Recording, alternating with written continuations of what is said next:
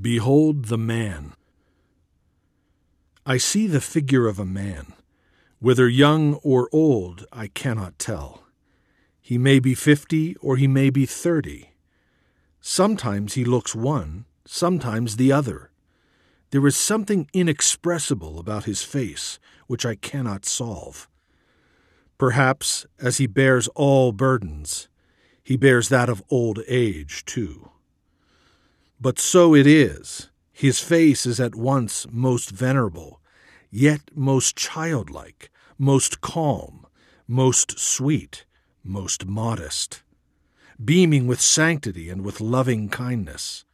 His eyes rivet me and move my heart. His breath is all fragrant and transports me out of myself. Oh, I will look upon that face forever and will not cease.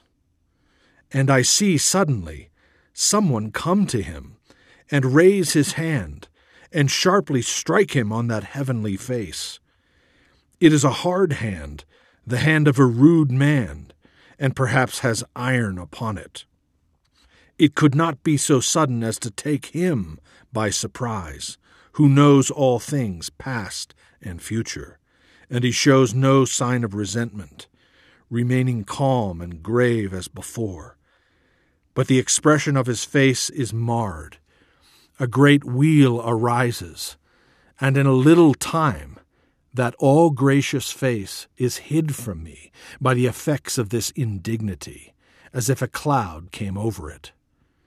A hand was lifted up against the face of Christ. Whose hand was that? My conscience tells me, You are the man.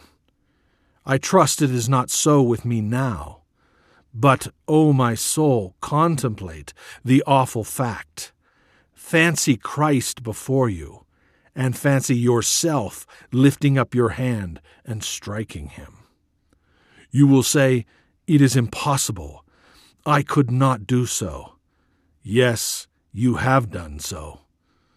When you did sin wilfully, then you have done so. He is beyond pain now. Still you have struck him. And had it been in the days of his flesh, he would have felt pain. Turn back in memory and recollect the time, the day, the hour, when by wilful mortal sin, by scoffing at sacred things, or by profaneness, or by dark hatred of this your brother, or by acts of impurity, or by deliberate rejection of God's voice, or in any other devilish way known to you, you have struck the All Holy One.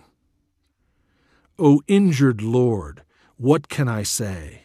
I am very guilty concerning you, my brother, and I shall sink in sullen despair if you do not raise me. I cannot look on you. I shrink from you. I throw my arms round my face. I crouch to the earth. Satan will pull me down if you take not pity. It is terrible to turn to you, but oh, turn you me, and so shall I be turned. It is a purgatory to endure the sight of you, the sight of myself, I most vile, you most holy. Yet make me look once more on you, whom I have so incomprehensibly affronted. For your countenance is my only life. My only hope and health lies in looking on you, whom I have pierced. So I put myself before you. I look on you again. I endure the pain in order to the purification. O oh my God, how can I look you in the face when I think of my ingratitude, so deeply seated, so habitual, so immovable, or rather, so awfully increasing? You load me day by day with your favors, and feed me with yourself, as you did Judas.